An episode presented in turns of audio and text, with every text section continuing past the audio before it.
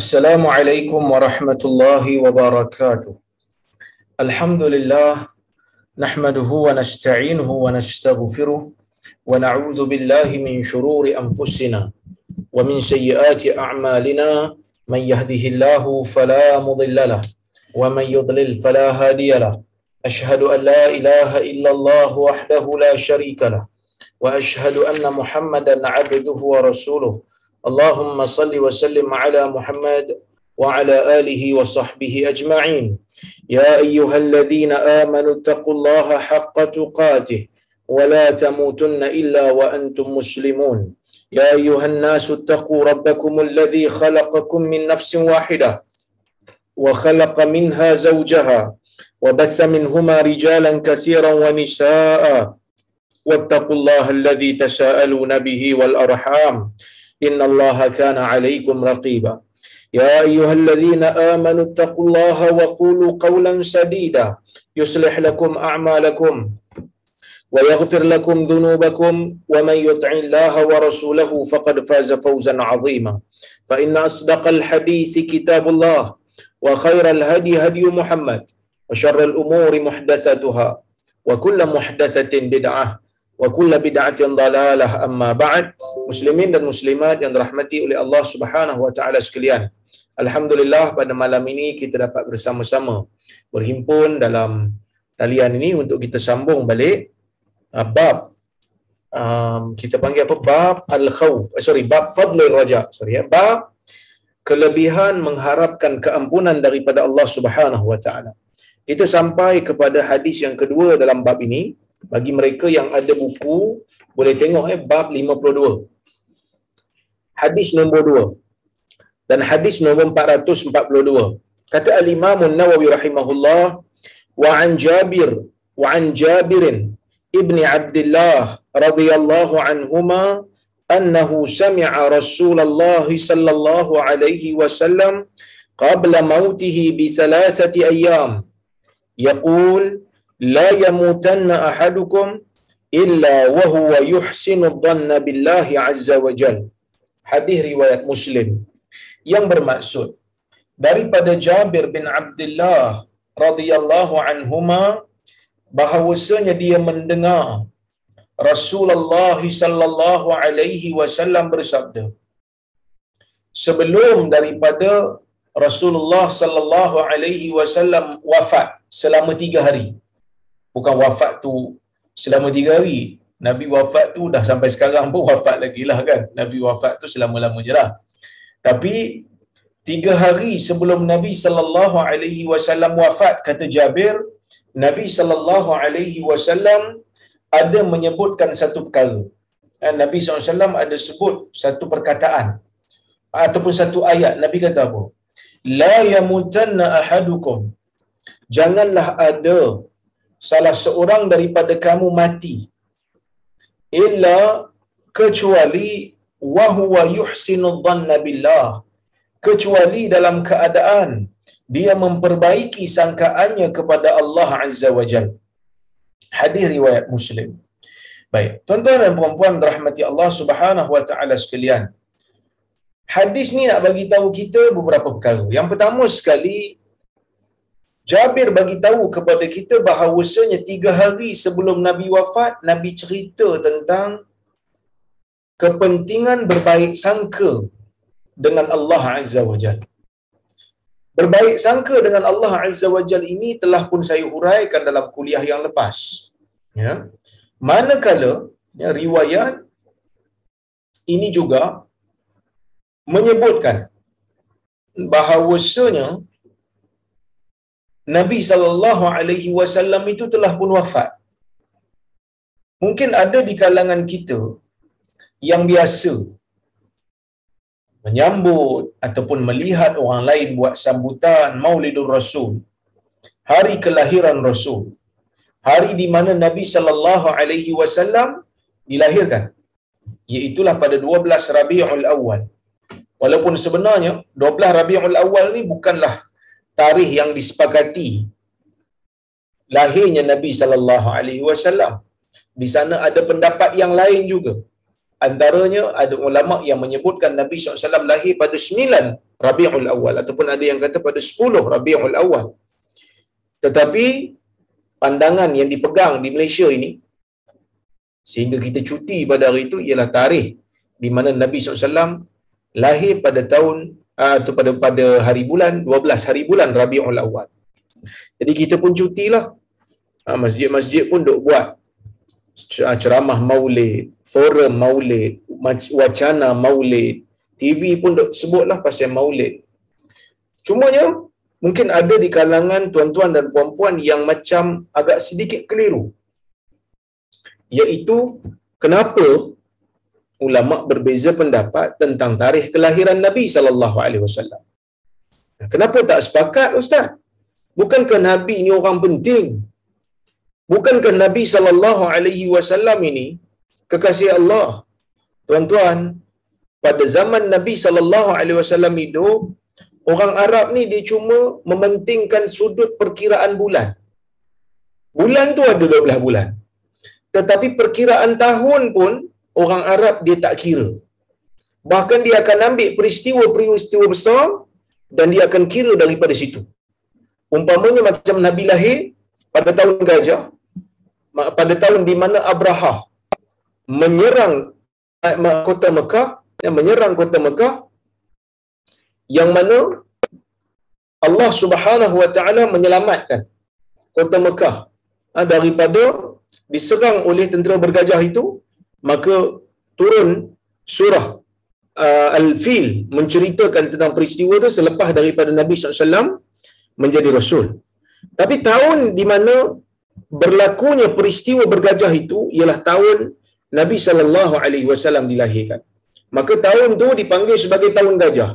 Jadi bila orang Arab ni hmm, nak memperkirakan tahun bila dia berlaku mereka akan kata pada tahun gajah ataupun dua tahun sebelum tahun gajah ataupun tiga tahun sebelum tahun gajah maka Ah, benda ni merupakan benda yang biasa dilakukan oleh orang Arab. Tetapi setelah daripada kewafatan Nabi sallallahu alaihi wasallam Umar dia mula bermesyuarat. Sebab kerajaan Umar ni dah jadi besar dah. Kerajaan Umar ni jadi besar. Jadi bila datang saja dokumen-dokumen ataupun perjanjian yang dibuat pada bulan-bulan tertentu jadi orang bertanya, kan? Orang bertanya, ini tahun bila ni Syaban? Syaban bila?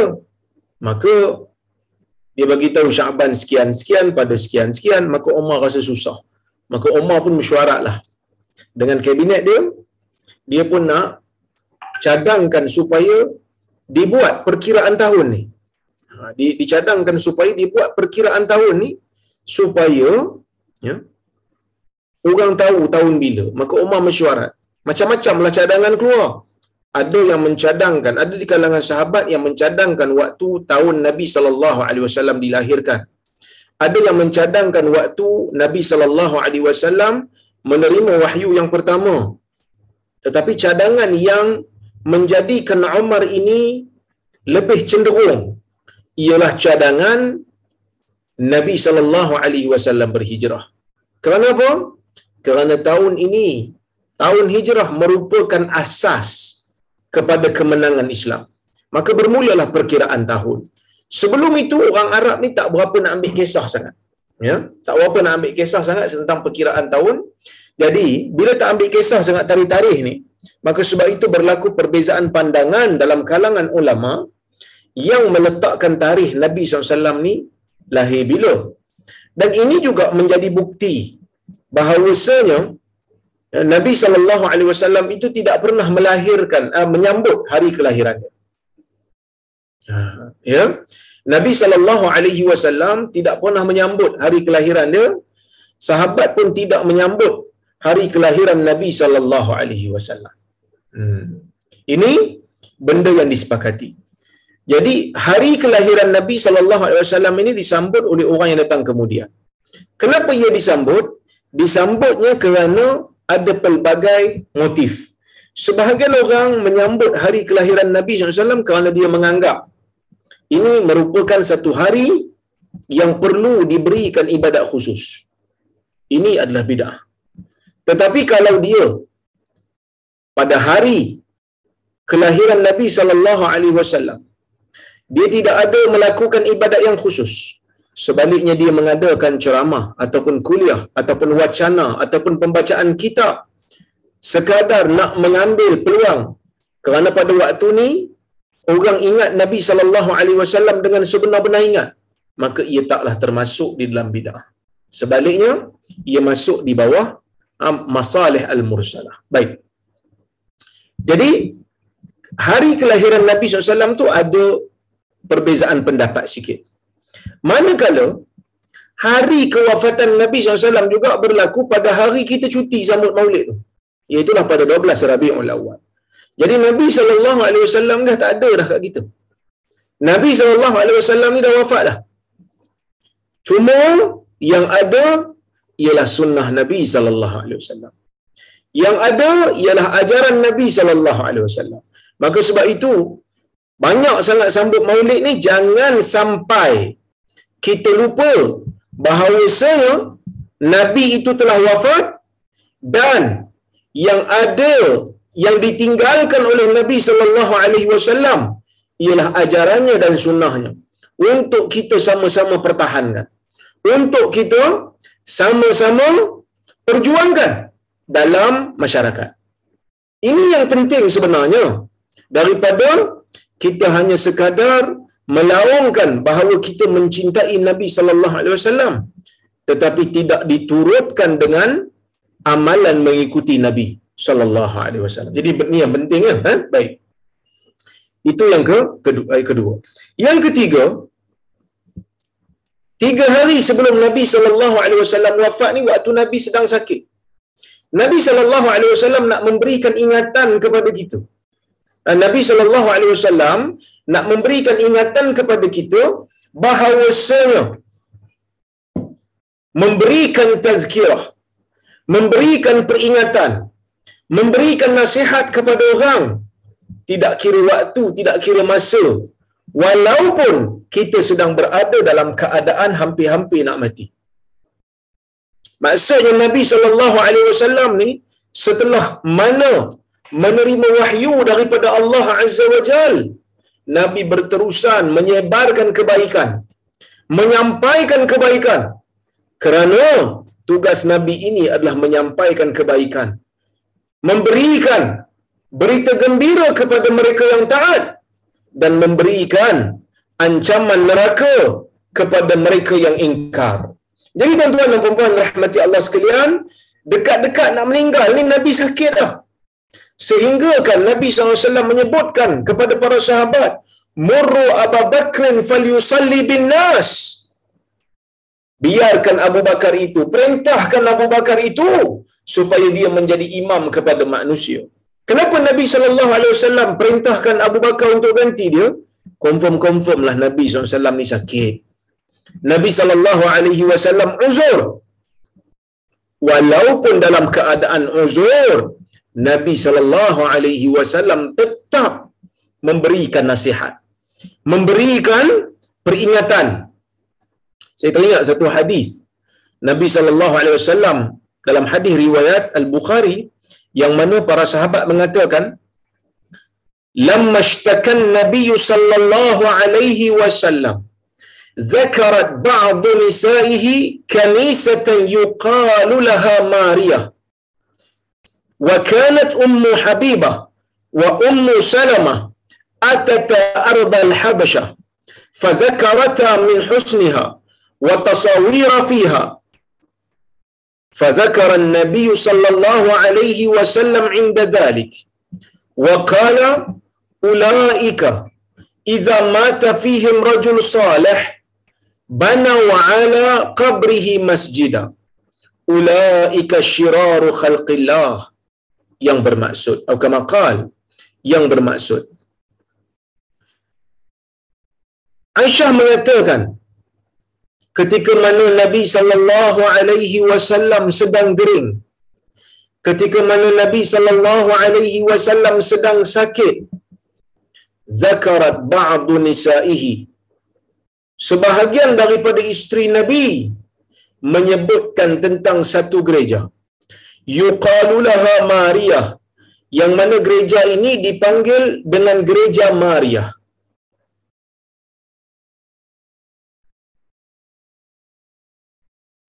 Tuan-tuan, suara saya boleh dengar ke? Sebab tadi saya macam disconnect sekejap. Okey, baik. Yang dipanggil sebagai gereja Maria. Wa kanat Ummu Habibah wa Ummu Salamah atata ardal Habasyah. Yang mana Ummu Habibah dan Ummu Salamah pernah pergi ke bumi Habsyah. Di mana bumi Habsyah? Hari ini orang panggil Habsyah ni Ethiopia. Dekat Afrika. Ya. Yang mana bumi ini bumi yang diperintah oleh seorang raja yang bernama Najasyi. Ha. Najasyi ini seorang pemimpin beragama Kristian. Dan dia lunak. Dia lunak kepada orang Islam. Jadi Nabi SAW pergi arahkan para sahabat yang kena tindas ni, para sahabat yang tak mampu nak menahan penderitaan disebabkan penyiksaan yang dilakukan oleh orang Quraisy ini untuk pindah ke Habasyah. Nabi SAW sebut dalam hadis, "Izhabu ila ardil Habasyah, fa inna biha malikan la yuzlamu 'indahu ahad." Atau kama qala, Nabi mengatakan, "Pergilah kamu ke bumi Habasyah. Kerana di sana ada seorang raja yang tidak ada seorang pun yang berada di bawah pemerintahan dia akan dizalimi. Maka dia orang ni pun pergilah bumi Habsyah. Bila sampai, antara yang pergi itu Ummu Habibah dengan Ummu Salamah. Jadi bila pergi itu tuan-tuan dan puan-puan, oleh kerana bumi itu bumi Kristian, so dia orang nampaklah gereja ni. Yang mana gereja ni ada patung-patung. Fadzakarata min husniha wa tasawira fiha. Mereka pun menceritakanlah kepada madu mereka yang lain keindahan gereja tu dan kecantikannya dan patung-patung yang berada di dalamnya. Ya. Maka Nabi sallallahu alaihi wasallam mendengar perbualan itu. Nabi sallallahu alaihi wasallam dengar perbualan itu dan Nabi kata ulaika mereka itulah. Idza mata fihim rajul salih apabila orang saleh apabila orang saleh mati di kalangan mereka bana wa ala qabrihi masjida. Mereka akan membina di atas kuburnya masjid. Mereka akan bina di atas kuburnya masjid. Ulaika syiraru khalqillah. Itulah seburuk-buruk makhluk Allah. Nabi sallallahu alaihi wasallam dalam hadis ni memberikan peringatan memberikan nasihat kepada istrinya tentang bahaya cinta kepada orang saleh yang melampau sehingga membawa kepada penyembahan.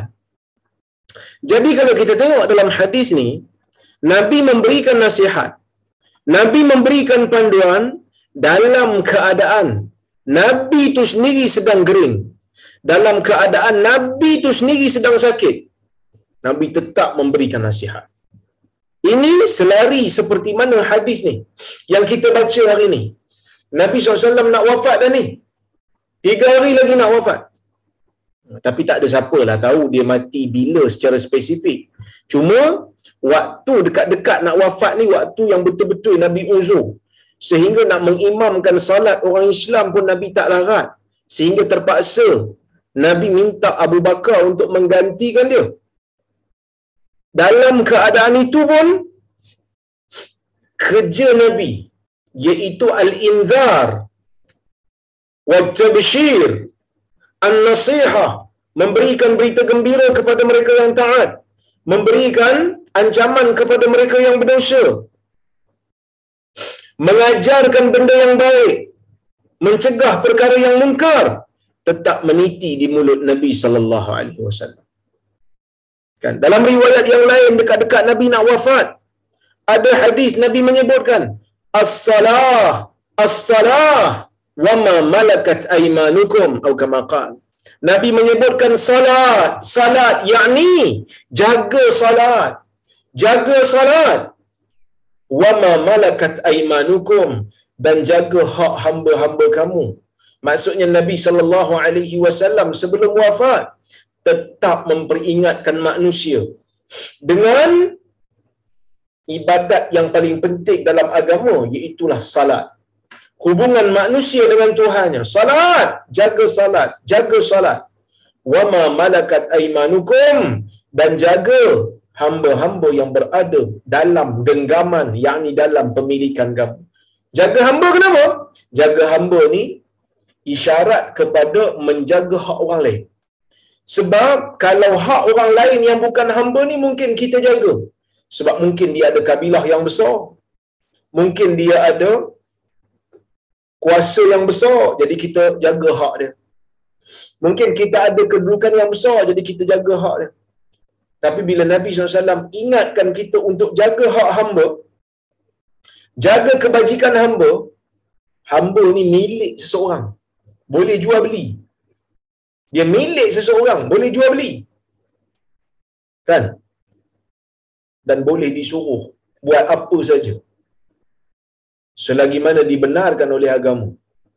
Jadi oleh kerana tu, ya, dalam isu ni, Nabi nak bagi peringatan. Orang yang lemah, kamu jangan biarkan haknya diganggu. Orang yang tak ada pengaruh, tak ada kekuatan, kamu jangan biarkan ia ditindas. Ini agama. Jadi memberikan nasihat, memberikan peringatan. Ya, ia merupakan perkara yang sentiasa disebutkan oleh Nabi sallallahu alaihi wasallam. Walaupun dekat-dekat nak wafat dah Nabi tu. Jadi kita pun kena pastikan kita berada dalam ruang lingkup yang sama iaitu sentiasa menyebarkan kebaikan. Sentiasa jadikan diri di tempat buat kebaikan. Walaupun sebenarnya kita ni mungkinlah kita ada uh, satu stigma saya ni bukan orang baik ustaz. Betul. Nah, kita bukan orang baik sangat. Kita ada kelemahan di sana sini. Tetapi kita sentiasa berfikir dan berfikir bagaimana nak menjadikan diri kita ni sentiasa menyebarkan kebaikan. Maka sebab itu kata Syekh Mustafa Bukha dia kata apa?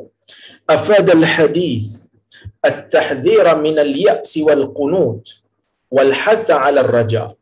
Hadis ni memberikan faedah kepada kita supaya kita ni menjauhi memberikan amaran daripada kita berputus asa Jangan putus asa dengan Allah Azza wa Jal.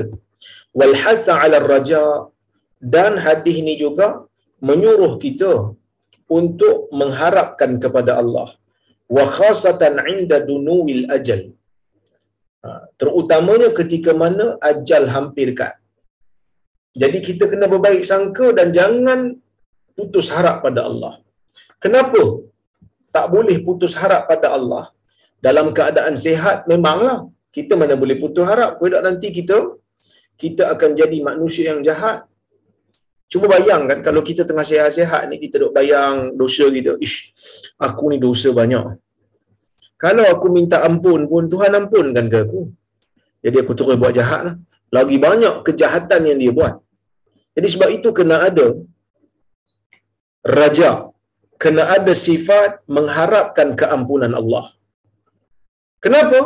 Supaya kita kekal berada di atas ketaatan walaupun kadang-kala kita terjebak dengan dosa. Walaupun kadang-kala kita terjebak dengan dosa. Jadi mengharapkan keampunan Allah ini bila untuk kita meneruskan kebaikan walaupun ada keburukan yang kita buat dan terus bertaubat kerana kita percaya dan percaya bahawasanya Allah Azza wa Jalla akan menerima taubat kita. Ya, akan menerima taubat kita. Waktu kita sakit pula, kan? Waktu kita sakit pula, kita disuruh untuk mengharapkan keampunan Allah sebab apa? Sebab masa tu mungkin kita dah tak larat nak buat apa. Yang ada cuma bertaubat kepada kepada Allah dengan sebenar-benar taubat. Baik.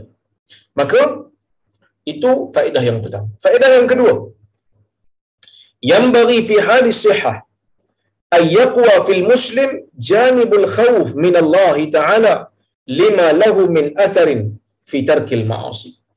Dia kata, patutnya dalam keadaan sihat, dalam keadaan sihat, sepatutnya orang Muslim ini akan menguatkan rasa takut kepada Allah kerana ia memberi kesan dari sudut meninggalkan dosa yang kita lakukan kepada kepada Allah. Jadi kalau katalah ada perasaan takut kepada azab Allah ni, dia akan menjadikan kita ha, teringat akan azab, teringat akan neraka. Jadi kita akan tinggalkan dosa tersebut dan harapan kepada Allah akan menyebabkan kita terus taubat kepada Allah dan kita percaya Allah Taala akan terima taubat kita. Itu hadis yang kedua dalam bab ini. Hadis yang ketiga. Hadis yang ketiga dan hadis yang ke-443. Yang mana kata Al-Imam An-Nawawi rahimahullah wa an Anas radhiyallahu anhu qala Sami'tu Rasulullah sallallahu alaihi wasallam yaqul قال الله تعالى يا ابن آدم إنك ما دعوتني ورجوتني غفرت لك على ما كان منك ولا أبالي يا ابن آدم لو بلغت ذنوبك عنان السماء ثم استغفرتني غفرت لك يا ابن آدم إنك لو أتيتني بقراب الأرض خطايا ثم لقيتني لا تشرك بي شيئا لأتيتك بقرابها مغفرة hadis riwayat Tirmizi. Kata Imam Tirmizi hadis ini adalah hadis yang hasan. Jadi tuan-tuan dan puan-puan yang dirahmati oleh Allah Subhanahu wa taala sekalian, hadis yang kita sedang baca ni adalah hadis qudsi. Kita nak ambil faedah daripada hadis qudsi ni. Baik. Kata Imam Nawawi rahimahullah wa an Anas daripada Anas radhiyallahu anhu dia mengatakan sami'tu Rasulullah sallallahu alaihi wasallam yaqul aku mendengar Rasulullah sallallahu alaihi wasallam berkata aku mendengar Rasulullah sallallahu alaihi wasallam ber, bersabda qala Allah taala Allah berfirman ya buna adam wahai anak adam wah ini penting ah. Bila Allah taala panggil kita ni ia merupakan satu pesanan yang penting yang kita kena dengar. Allah Ta'ala kata apa? Ya bina Adam, wahai anak Adam, innaka, sesungguhnya kamu, ma da'autani wa rajautani. Selagi mana engkau berdoa kepada aku dan engkau mengharapkan aku, ghafartu laka ala ma kana minka wala ubali. Allah Ta'ala kata apa dalam hadis ni? Allah Ta'ala kata, wahai anak Adam, selagi mana engkau berdoa kepada aku, selagi mana engkau mengharapkan aku aku ampunkan kau apa saja yang kau lakukan dan aku tidak peduli hadis ni nak bagi tahu apa tuan-tuan hadis ni nak bagi tahu kat kita tentang kepentingan mengharapkan Allah Azza wa Jal berdoa kepada Allah Azza wa Jal supaya Allah mengampuni orang-orang yang berdosa. Bukan bila berdosa, tambah lagi dosa. Bila Bukan bila berdosa, kata saya ni Ustaz, hmm, confirm dah kot ahli neraka Ustaz. Hasya lillah. Jangan sebut, na'udzubillahi min zalik. Moga Allah Ta'ala menjauhkan kita daripada azab neraka. Jangan. Sebab apa tuan-tuan? Kerana Allah Ta'ala kata, selagi mana kita mengharapkan Allah, selagi mana kita berdoa kepada Allah maka selagi itulah Allah Ta'ala akan mengampunkan kita. Maksudnya apa? bila buat dosa terus mengharap kepada Allah.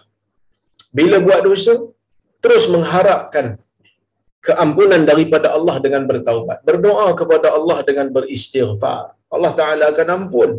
Selagi mana kamu ada iman selagi mana kamu ada tauhid selagi mana kamu bukan manusia yang kafir kamu mukmin, kamu beriman, maka selagi itulah Allah Taala bersedia mengampunkan dosa kamu. Ya. Kemudian Allah Taala kata, "Ya bani Adam, wahai anak Adam, law balagat dhunubuka anana sama kalaulah dosa-dosa kamu itu menyampai kepada awan di langit. Summa astaghfartani. Kemudian engkau minta ampun kepadaku. Ghafartu laka. Aku ampunkan kamu. Ya bena Adam. Wahai anak Adam. Innaka law ataitani bi qurabil ardi khataya. Kalau engkau datang kepadaku membawa dosa seisi bumi summa laqaitani summa laqitani kemudian kau bertemu dengan aku la tusyrik bi syai'a. Engkau tidak meng, engkau tidak mensyirikkan aku dengan sesuatu la ataituka bi qurabiha maghfirah. Aku akan datang kepadamu dengan membawa keampunan yang sepertinya juga iaitu seisi dunia. Hadis ni tuan-tuan yang pertama tuan-tuan jangan salah anggap. Bukan bermakna hadis ni nak galak kita buat maksiat. Alah tak apalah ustaz selagi mana kita bertemu Allah Azza wa Jal tidak membawa apa-apa dosa syirik, kita buat apa pun Allah Ta'ala akan ampun. Bukan seperti itu. Yang dimaksudkan di sini ialah selagi mana orang itu ada tauhid, selagi mana orang itu ada akidah, macam mana pun yang dia lakukan, kemudian sebelum meninggal, dia bertaubat kepada Allah, Allah Ta'ala akan ampun. Dosa besar mana pun dosa dia. Dengan syarat, taubat itu cukup rukun. Dengan syarat, taubat itu cukup syarat. Bukan bermakna galakkan untuk melakukan dosa, dah. Ya, bukan galakkan begitu. Tetapi galakkan adalah untuk kekal beriman dan galakkan untuk terus mengharapkan keampunan Allah dengan bertaubat. Maka sebab itu Nabi kata dalam hadis ni Allah Taala sebut selagi mana engkau doa kepada aku, doa keampunan, selagi mana engkau harapkan pengampunan aku, aku ampunkan kau, aku tak peduli. Kau buat dosa apa sekalipun, besar mana pun dosa engkau kepada kepada Allah, kepada aku, kata-kata Allah, aku tak kira. Kerana apa? Kerana Allah Azza wa Jal suka kepada hambanya yang sentiasa bertaubat kepadanya. Dan hadis ini juga nak buktikan tuan-tuan besarnya rahmat Allah Azza wa Jalla kepada hamba. Besar rahmat Allah. Dan yang ketiga, hadis ini juga nak bagi tahu pada kita tentang bagaimana kayanya Allah daripada memerlukan manusia. Allah Taala tak perlu manusia. Maha kaya Allah daripada mengharapkan sesuatu daripada manusia. Jadi oleh itu jangan kita rasa bila kita beribadat kepada Allah maka Allah dapat habuan daripada kita. Allah memerlukan ibadat kita. Tak tak tak tak. Allah taala tak perlukan pahala daripada kita. Allah taala tak perlu ibadat daripada kita. Bahkan kalau sepanjang hayat kita tidak pernah bersujud Allah taala tidak berlaku apa-apa pada zat dia tidak kurang pada sifat Allah tidak kurang pada kesempurnaan Allah pun. Ini benda yang kita yang kita kena percaya hakikat ini ya. Baik Kata Syekh Mustafa Bura, dia kata apa? Afadal hadis. Hadis ini memberikan faedah. Sa'atu fadlillahi azza wa jalla wa karami. Hadis ini nak bagi tahu tentang kita betapa luahnya kurniaan Allah. Dan betapa luahnya kemuliaan Allah. Fa inna rahmatahu la nihayata laha. Rahmat Allah Ta'ala ini tidak ada penghujung baginya. Dan hadis ini juga nak bagi tahu Alhafah al istighfar, wa duaa, wa raja min Allah subhanahu wa taala. Hadis ini juga menggalakkan kita untuk beristighfar, untuk berdoa dan mengharapkan daripada Allah. Yang ketiga, inna zunub mahma kasurat wa fahashat yurja ghufranuha min Allah Ta'ala illa syirik bihi fa innahu la yughfar. Ya? Sesungguhnya dosa-dosa banyak mana ia sekalipun. Dan teruk mana sekalipun masih lagi kita mengharapkan pengampunan daripada Allah kecuali syirik dengan Allah. Yang ni tak diampun. Berdasarkan kepada firman Allah inna Allah la yaghfiru ayyu inna Allah la yaghfiru ay yushraka bihi wa yaghfiru ma duna dhalika liman yasha. Surah an-nisa ayat 116 yang bermaksud sesungguhnya Allah azza wa jal tidak mengampunkan dosa yang orang lain lakukan syirik kepadanya dengan sesuatu tetapi Allah Taala mengampunkan dosa-dosa yang lain bagi sesiapa yang dia mahukan. Ha, jadi tuan-tuan, hadis ini memberikan kita pengajaran yang sangat berharga iaitu macam mana kita berdosa pun macam mana kita telah terbabas pun dalam landasan kehidupan dunia ni. Dia kehidupan dunia ni dia macam highway lurus. Nak menuju Allah nak menuju syurga. Tiba-tiba kita di orang kata apa? Dikeluarkan daripada landasan oleh syaitan. Dia macam landasan kereta api. Kalau kita terkeluar kalau kereta api itu terkeluar daripada landasan nak masuk boleh bukan senang. Susah tapi landasan iman landasan kehidupan muslim terbabas sekalipun nak patah balik itu senang nak naik atas landasan tu nak naik atas landasan balik itu senang jadi hadis ini memberikan kita gambaran betapa Allah Ta'ala itu suka mengampunkan hamba. Suka mengampunkan makhluknya. Baik. Kemudian uh, Allah Ta'ala dalam ayat, saya baca ayat tadi. Inna Allah la yaghfiru ayyushraka bihi. Ayyushraka bihi. Allah Ta'ala tak akan mengampunkan dosa kalau dia disyirikkan dengan sesuatu. Maksudnya apa? Adakah bermakna kalau kita terlibat dengan syirik maka kita mati dalam keadaan tidak terampun? Jawapannya perlu diperincikan. Yang dimaksudkan dengan Allah Azza wa Jal tidak mengampunkan dosa apabila disyirikkan, apabila Allah itu disyirikkan, ialah bagi orang yang mati dalam keadaan telah melakukan syirik dan tak sempat bertaubat. Iaitu dia mati dalam keadaan kufur. Dia mati dalam keadaan melakukan syirik kepada Allah Subhanahu wa taala. Maka dalam keadaan tu Allah taala tak akan ampunkan orang. Ha. tapi kalaulah dia ni terlibat dengan syirik umpama. Cuma sebelum mati sempatlah dia bertaubat sebelum mati ni sempat dia bertaubat kepada Allah Subhanahu wa taala maka orang seperti ini ha, masih lagi ada ruang dan peluang untuk mendapatkan keampunan daripada Allah jadi jangan salah faham lah. Jangan dok ingat, bila saya ni terlibat dengan syirik ustaz, maka saya ni tak ada ruang lah nak taubat kepada kepada Allah Subhanahu Wa Taala. Saya dah syirik dah ustaz. Allah Taala kata Allah Taala tak ampun.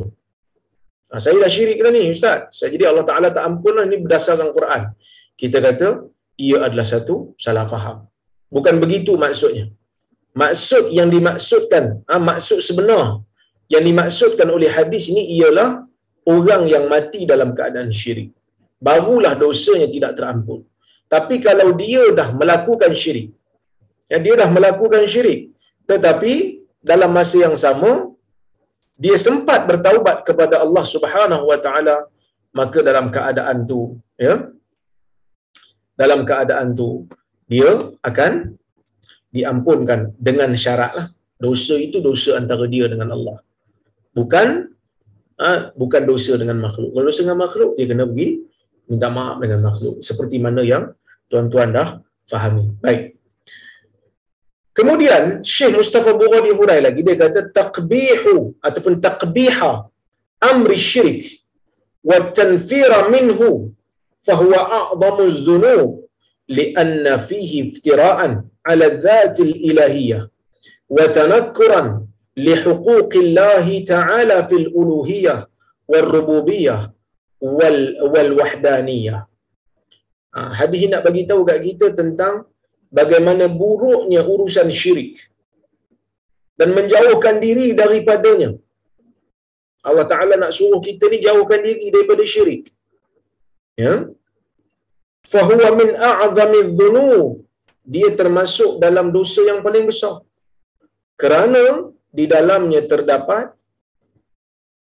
iftiraan ala dhatil ilahiyah pembohongan pada zat Allah Kenapa? Kerana kita mendakwa Allah Ta'ala ini mempunyai sekutu. Kita mendakwa Allah Ta'ala ini memerlukan perantara. Watanakuran لِحُقُقِ Taala. Dan ia juga merupakan satu pengabaian kepada hak-hak Allah dari sudut uluhiyah, dari sudut rububiyah dan dari sudut wahdaniyah. Jadi tuan-tuan kalau boleh jangan terlibatlah dengan syirik-syirik ni. Ya. Baik, kita masuk kepada bab yang baru. Iaitu bab yang ke-53. Babul jam'i bainal khawfi wal raja. Bab menghimpunkan di antara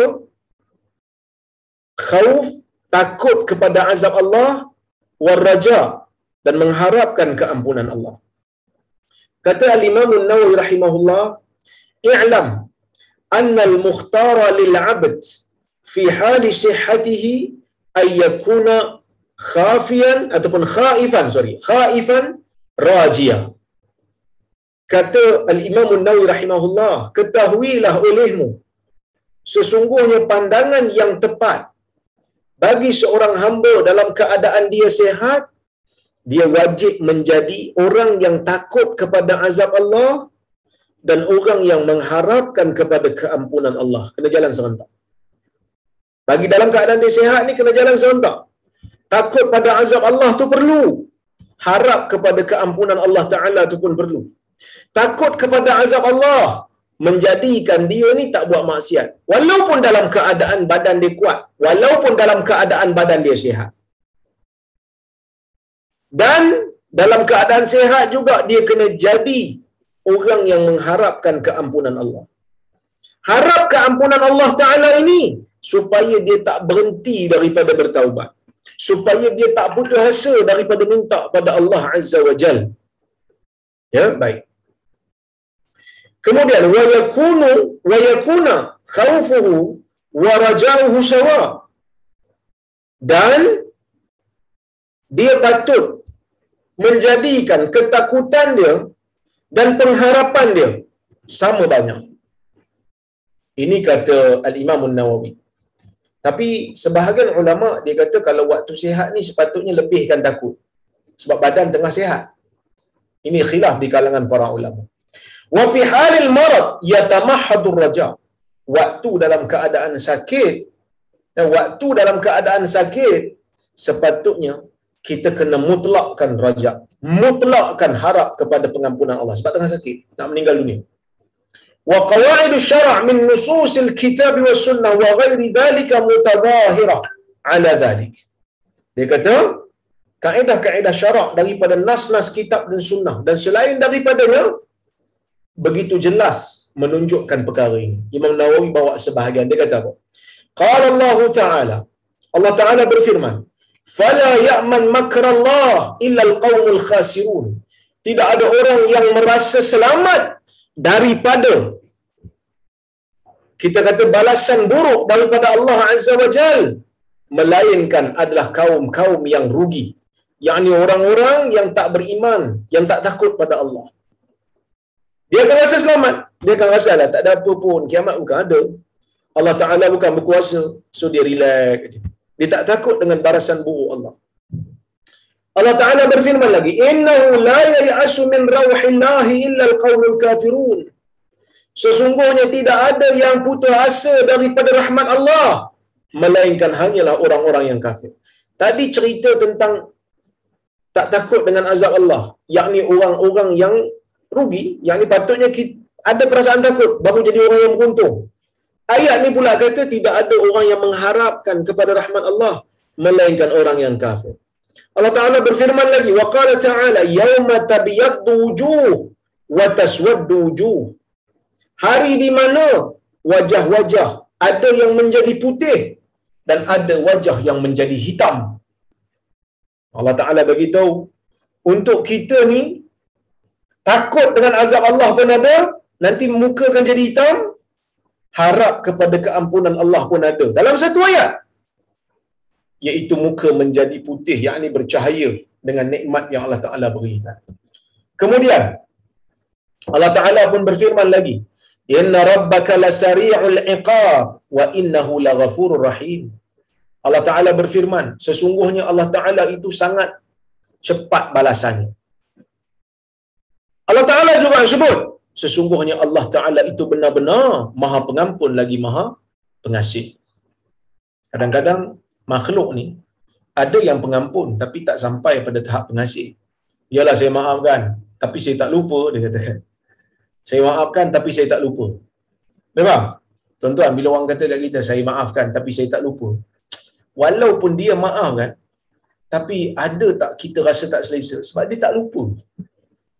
Allah Azza wa Jal dia memaafkan.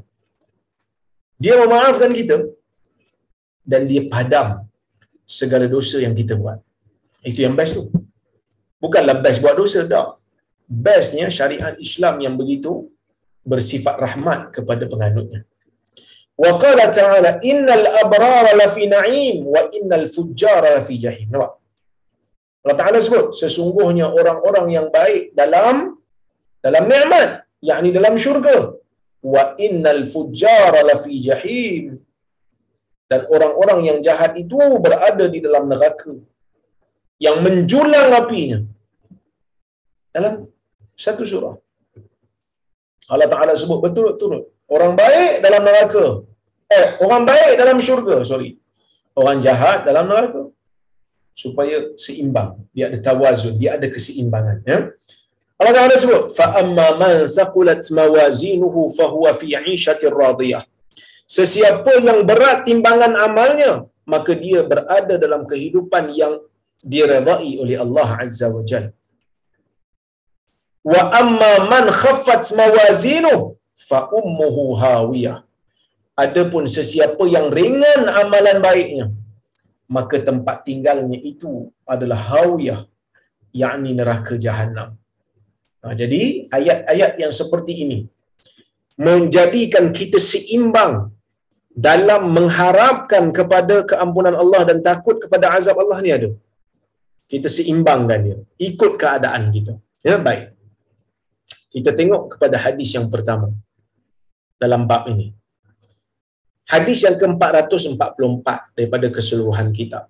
Kata al-Imam An-Nawawi rahimahullah wa an Abi Hurairah radhiyallahu anhu anna Rasulullah sallallahu alaihi wasallam qala law ya'lamul mu'min law ya'lamul mu'min ma 'inda Allah min al-'uqubah ma tami'a bi jannatihi ahad walau ya'lamul kafir ma 'inda Allah min ar-rahmah ma qanata min jannatihi ahad atau kama qala Rasulullah SAW yang bermaksud kalaulah orang mukmin itu tahu apa yang ada di sisi Allah daripada balasan buruk tidak ada seorang hamba pun yang bercita-cita. Tidak ada seorang hamba pun yang teringin untuk minta syurga pada Allah.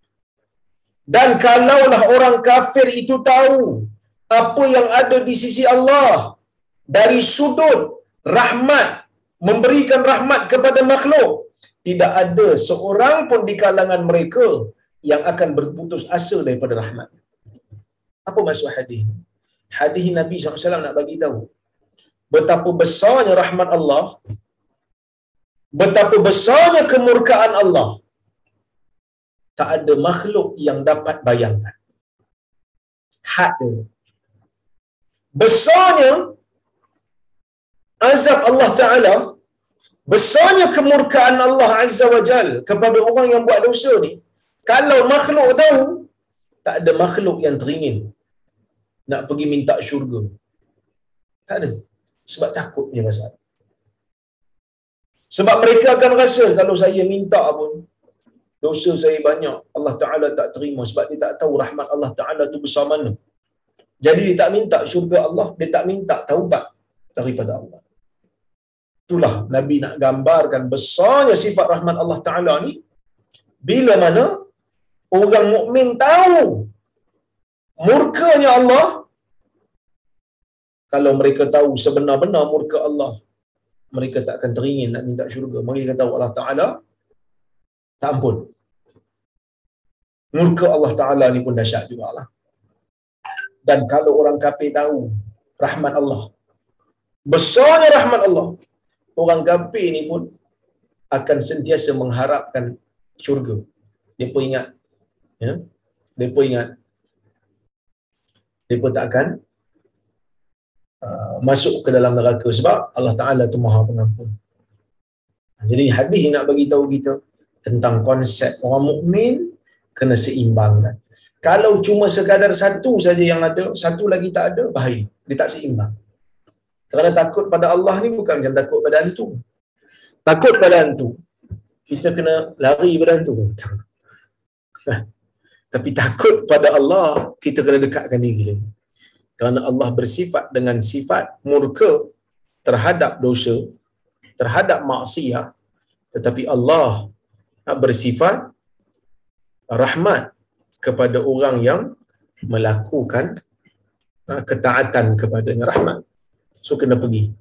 Ha, kena pergi minta pengampunan Allah Azza wa menuju Allah. Baik, afadal hadis. Hadis ni nak bagi tahu apa? Al-hatha 'ala al-khawf min 'iqabillah ta'ala.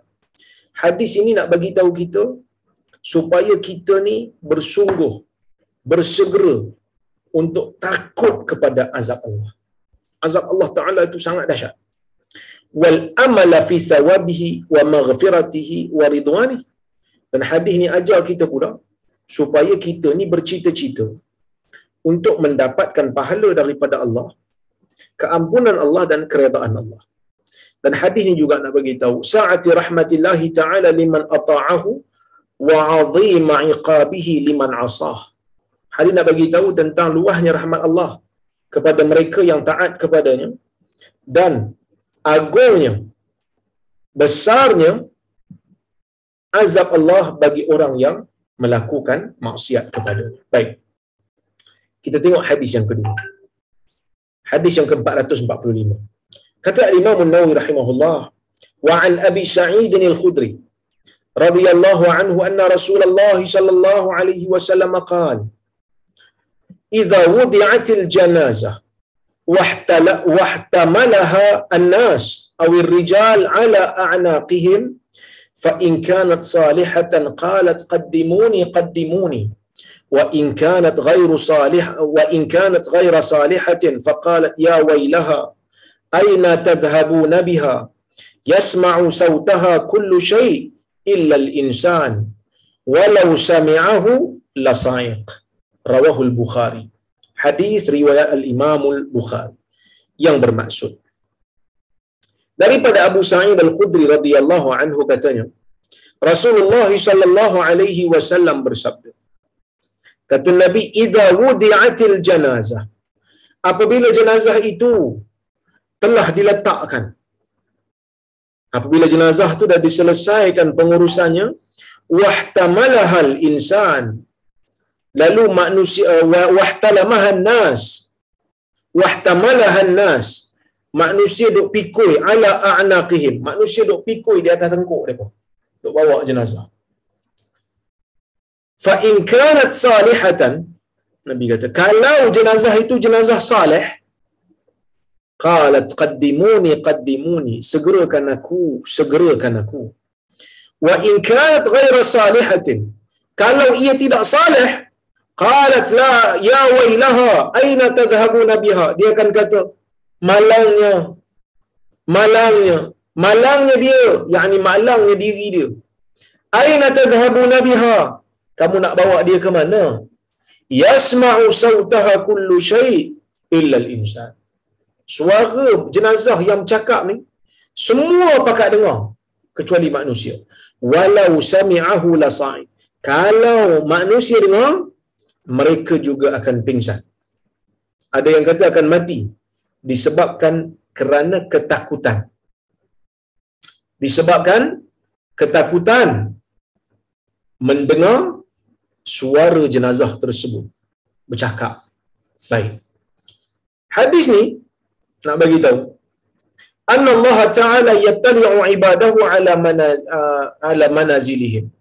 Allah Subhanahu wa Ta'ala akan melihat hambanya di mana saja dia berada. Sorry. Yutli'a ibadahu ala manazilihim. Allah Ta'ala nak bagi siap-siap tentang kedudukan orang mukmin ni selepas mereka meninggal dunia.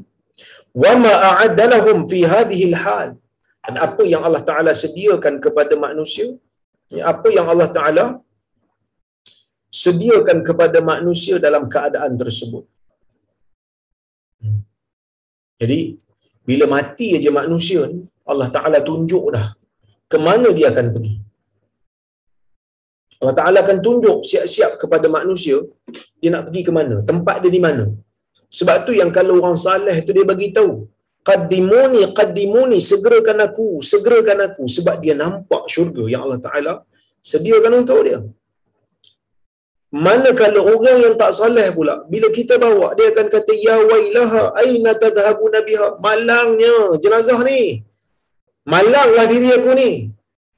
Binasa diri aku ni. Kau nak bawa aku ke mana ni? Kerana menakuti. Ya, kerana takut kepada azab Allah yang Allah Ta'ala sediakan untuk dia. Fayashtaqul mu'min lima a'adda lahu min karamah. Orang mukmin akan teringin, akan rindu kepada kemuliaan yang Allah Ta'ala telah sediakan untuk dia di alam barzah wayajza'ul kafir wal fasiq lima yataraqabuhu min alimil adab manakala orang kafir dan orang fasik. Orang fasik ni orang yang beriman tapi jahat. Orang kafir ni orang kafir lah yang tadi iman. Orang kafir dan orang fasik akan terkejut kerana mereka terpaksa menunggu dahsyatnya azab Allah azza wajalla Inna ba'd al-aswat yasma'uha ghayr al-insan wa la yastati'u al-insanu sama'a. Hadis ini juga nak bagi tahu sebahagian daripada suara ada yang didengar oleh manusia. Ada yang manusia tak boleh dengar. Tapi orang lain, apa ni makhluk lain dengar? Manusia tak boleh dengar, tapi makhluk lain dengar. Kuasa Allah. Ha, nak bagi tahu manusia ni macam mana hebatnya teknologi mereka tetap ada limit. Kita tak boleh dengar suara semut. Walaupun ada ustaz mengajar zikir semut. ada seorang ustaz dia mengajar zikir semut. Dunda, dinda, benda lah. Ha, itu mengarut ya tuan-tuan. Eh. Kita tak pernah dengar zikir semut ni.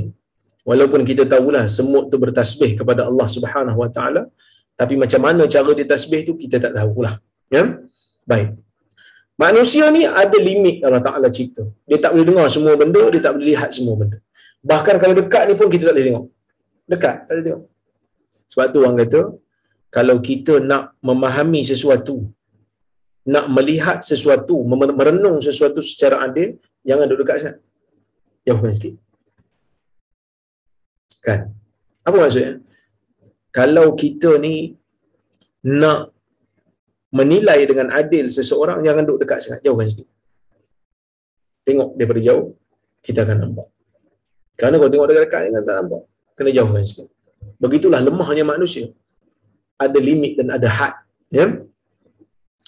Semua makhluk dengar, manusia tak dengar. Ha, okey. Wa hadha min al-mu'jizat faqad asbata al-ilm al-hadith dhalik. Ni benda yang betul lah manusia ni berapa desibel dia dengar lepas pada tu tak dengar. Kurang pada tu pun tak dengar.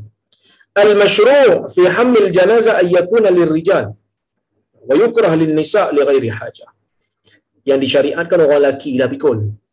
Jenazah ni orang perempuan tak digalakkan min sunnah nabawiyah ta'jil tajhizil mayyit wa nafs. Dan di antara sunnah juga ialah menyegerakan urusan pengkebumian jenazah. Sebab tu orang yang baik ni minta segerakan dia, segerakan, segerakan. Jadi menghormati yang baik ni kita segerakan jenazah. Ha, Nabi SAW suruh segerakan. Wallahu ta'ala a'lamu bisawab.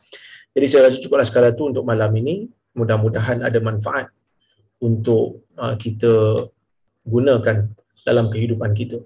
Jadi saya tengok kalau kalau ada soalan ataupun komen. Kalau tak ada tu, kalau tak saya tak dapat jawab, saya minta maaf ya. Baik. Assalamualaikum Ustaz. Waalaikumsalam. Untuk bacaan surah dalam salat, yang mana afdal? Baca surah pendek komplit ataupun baca sebahagian daripada surah panjang? Tuan-tuan, membaca surah dalam salat itu merupakan sunnah. Ia bukan rukun. Yang rukun ialah fatihah. Dan membaca surah ini adalah melengkapkan pahala salat. Para ulama berbahas dalam isu ini, mereka mengatakan membaca surah secara komplit lebih baik daripada membaca separuh. Jadi, kalau kita ni boleh baca surah komplit, maka kita baca komplit. Tapi kalau kita kata, Ustaz, saya nak menghafal ayat Quran, saya nak hafal ayat Quran, Jadi saya nak hafal ni dengan cara saya baca dalam solat. Ha, maka yang tu tak ada masalah lah.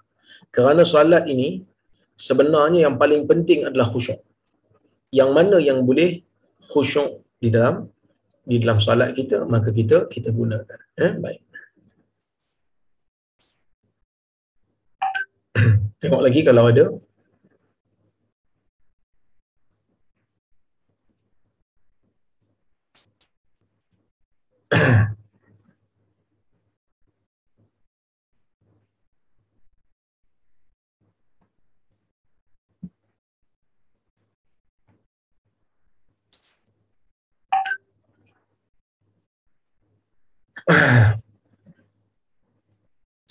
Assalamualaikum Ustaz. Waalaikumsalam.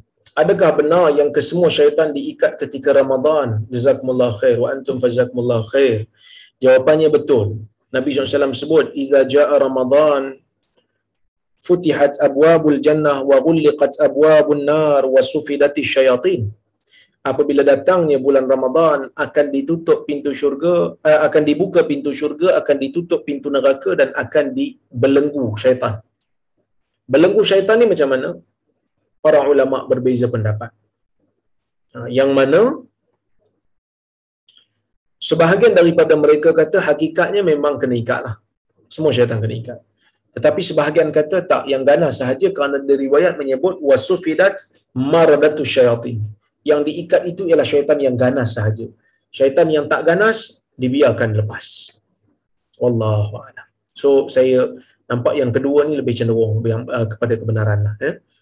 Baik. Assalamualaikum Ustaz. Waalaikumsalam. Apakah kepentingan atau keutamaan nisfu Syaban? Apa Rasulullah cerita mengenai nisfu Syaban? Nisfu Syaban ni malam 15 Syaban. Ada hadis yang menceritakan Allah Ta'ala melihat hambanya pada malam nisfu Syaban lalu dia mengampunkan dosa melainkan orang yang musyrik dan orang yang bermusuhan tanpa sebab yang munasabah ataupun sebab yang syar'i.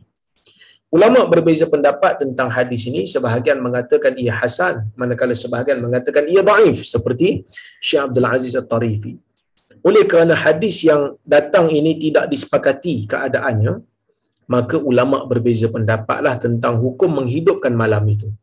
Sebahagian ulama menghidupkan malam itu dengan ibadah. Manakala sebahagian yang lain menganggap mengkhususkan ibadah pada malam tersebut merupakan bid'ah. Maka dalam isu ini, yang disepakati di kalangan ulama ialah tidak ada amalan yang khusus. Dan tidak ada amalan yang khusus yang boleh menjadi panduan untuk kita terikat dengannya tanpa kita mengamalkan yang lain.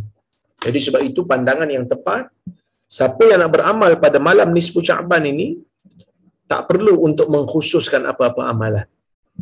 Apa saja ibadat yang kita mampu buat, kita buat. Bacalah surah apa pun kalau kita nak baca. Salatlah banyak mana pun kalau kita nak salat. Insya-Allah. Ya? Baik. Itu berkenaan dengan nisfu Sya'ban. Assalamualaikum Ustaz. Waalaikumsalam. Mengikut hadis yang dibincang, adakah Allah akan ampun salat yang tinggal masa muda? Ada yang kata kena qada. Orang yang meninggalkan salat dalam keadaan dia lupa atau dia tertidur wajib qada. Sepakat ulama. Berdasarkan hadis man nama an salatin aw nasiyaha falyusalliha idza takaraha. Sesiapa yang tertidur daripada salat ataupun terlupa, maka salatlah bila dia ingat. Jadi wajib qada bagi orang yang lupa ataupun orang yang uh, tertidur.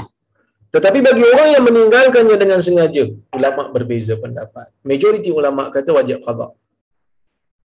Minoriti ulama seperti Al-Hasan Al-Basri, Al-Humaidi, Ibn Taymiyah, Ibn Qayyim kata tak wajib qada, wajib bertaubat dan memperbanyakkan salat sunat. Saya cenderung pada pendapat yang kedua tapi tak menafikan kalau nak qada itu lebih selamat wallahu a'lam Assalamualaikum Assalamualaikum Assalam. Boleh terangkan syarat bertaubat. Syarat bertaubat berdosa dengan Tuhan ada tiga. Yang pertama, tinggalkan dosa. Yang kedua, menyesal dengan dosa yang kita buat. Yang ketiga, azam tak mau buat lagi.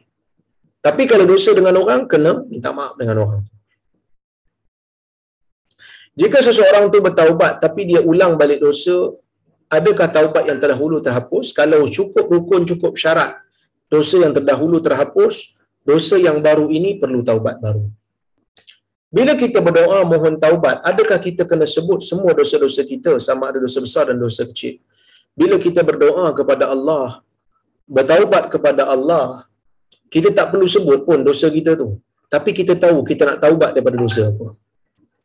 Okey? Jadi dosa besar ni diampunkan dengan taubat. Dosa kecil akan gugur dengan ibadat yang kita buat ataupun dengan istighfar.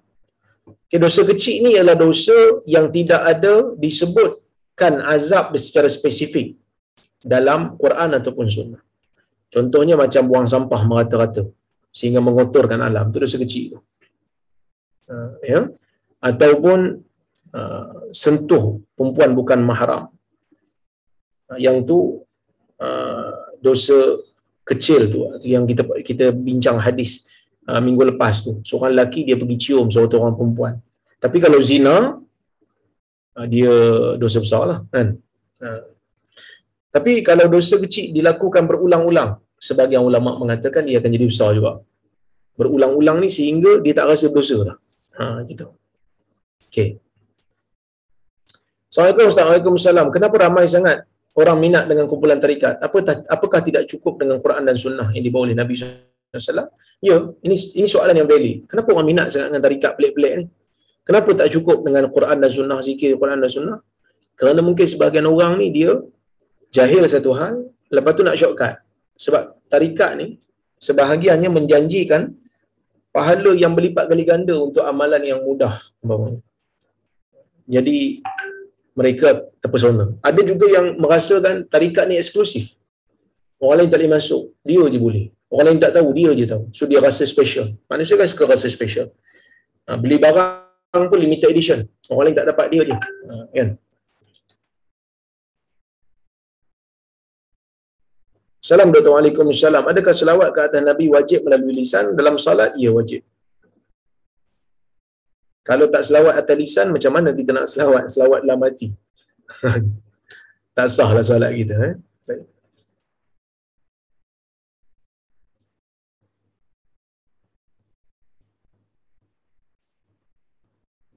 Salam Assalamualaikum Salam. Jadi tidak betul ke hadis yang mengatakan doa akan makbul pada malam nisfu Syaban? Hadis tidak sahih hadis tidak sahih. Baik, wallahu alam tu je yang boleh saya sampaikan pada malam ini. Terima kasih banyak kepada yang hadir pada malam ini. Saya ucapkan terima kasih juga kepada penganjur, kepada Datuk Syekh Hamid, Johan, Haji Shah Hakim, Haji Hamid, Tan Sri Azman yang uh, menganjurkan kuliah kita. Dah lama dah pun kuliah ni berlangsung. Alhamdulillah masih konsisten.